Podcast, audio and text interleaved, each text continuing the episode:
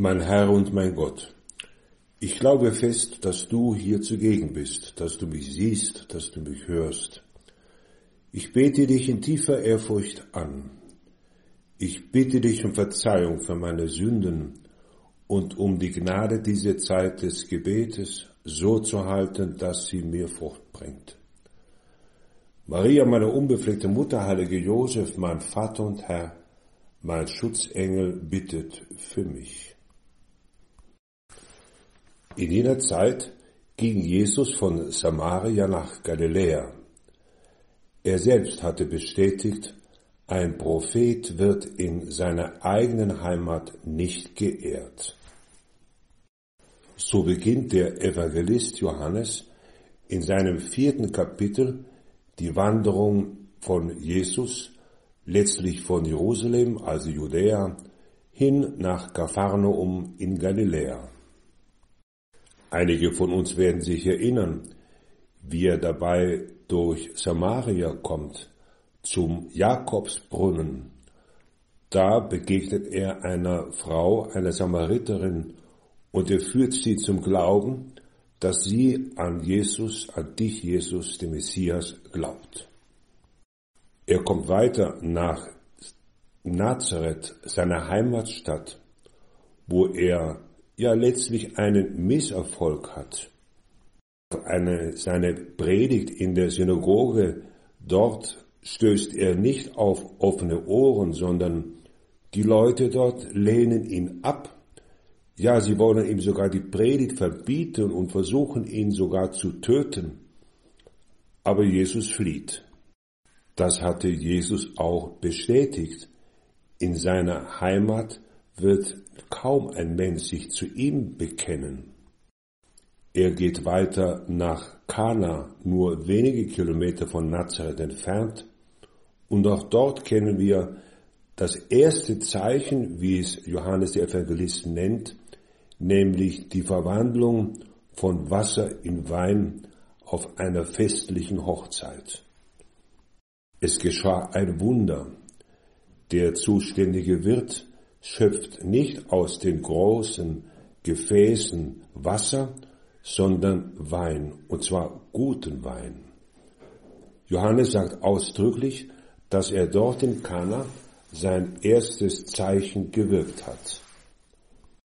Genau hier geschieht diese Begegnung mit einem königlichen Beamten, der aus Kapharnaum heraufkam nach Kana denn die Leute erzählten, dieser Jesus, du Jesus, kannst Wunder wirken.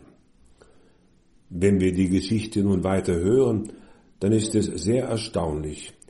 Wir selbst können davon manchmal sagen, unser Glaube wird manchmal durch dunkle Wolken verdeckt oder er ist nicht so stark, dass wir mit Leichtigkeit daran festhalten.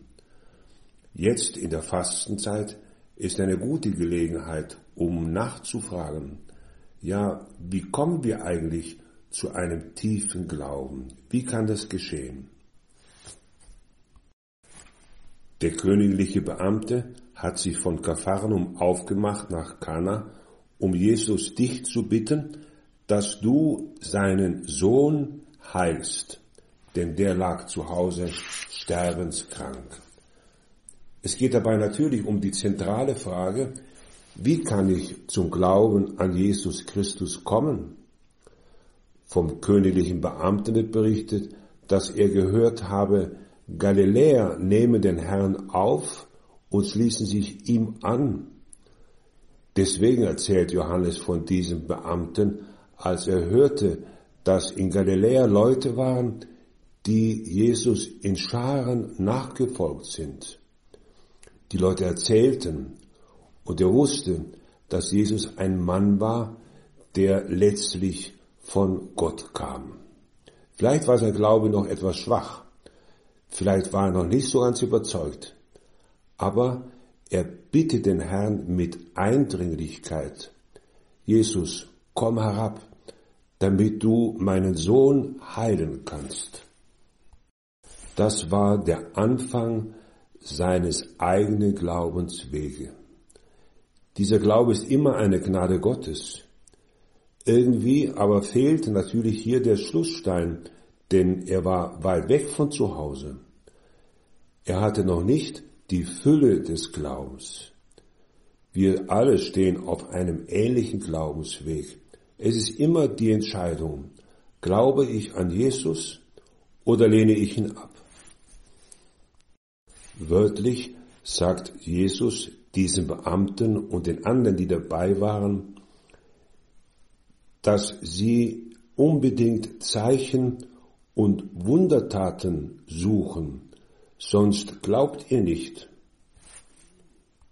Das erste ist immer eine mehr oder weniger persönliche Begegnung des Menschen mit dem Sohn Gottes.